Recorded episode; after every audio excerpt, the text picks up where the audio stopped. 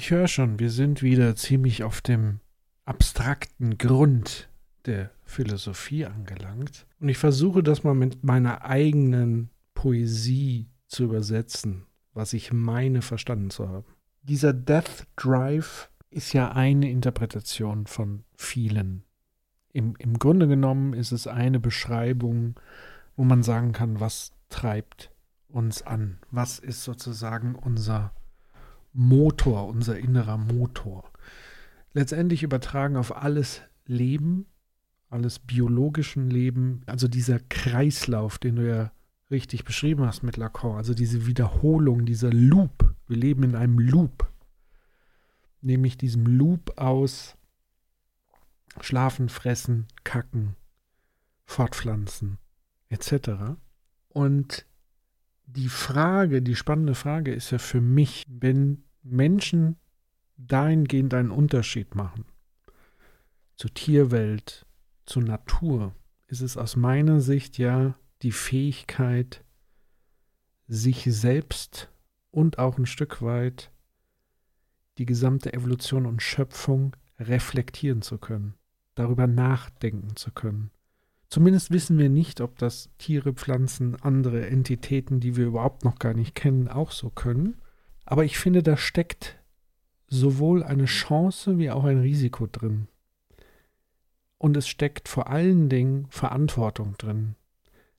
Denn wir tragen in dem Moment, wo wir uns darüber bewusst werden, und deswegen ist diese Dekonstruktion so wichtig, egal wie man sie beschreibt, diesen Loop, so wie ich ihn jetzt beschreiben würde.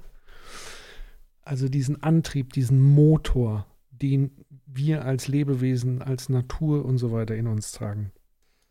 Deswegen war ja dieser Moment in der biblischen Geschichte, Adam und Eva, Baum der Erkenntnis, Gott wurde zornig, hat sie aus dem Paradies geworfen. Die Frucht der Erkenntnis ist der Moment, wo Menschen sich selbst erkennen, sich hinterfragen können und damit werden sie im Grunde genommen Gott gleich, weil sie die gleiche Verantwortung wie Gott tragen und auch in der Lage sind, selber die Dinge zu schöpfen. Und sie müssen an dem Punkt Verantwortung für ihre Taten übernehmen. Und damit ist Feierabend mit diesem Ignorance is Bliss Paradies.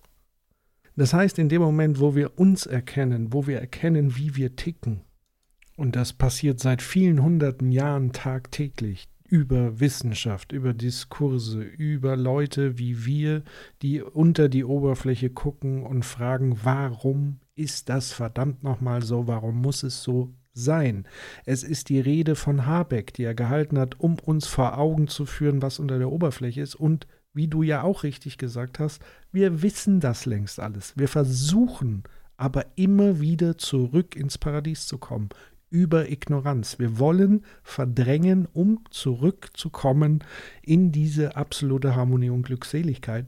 Es gelingt uns nicht, weil diese Büchse der Pandora längst geöffnet ist. Wir können nicht aufhören, damit uns selber zu reflektieren. Es wird immer jemanden geben, der Kritik äußert, immer jemand, der unter die Oberfläche schaut. Denn das Bewusstsein über das eigene Handeln erzeugt ganz von alleine Verantwortung, zumal wir andere Lebewesen durch unser Handeln beeinflussen.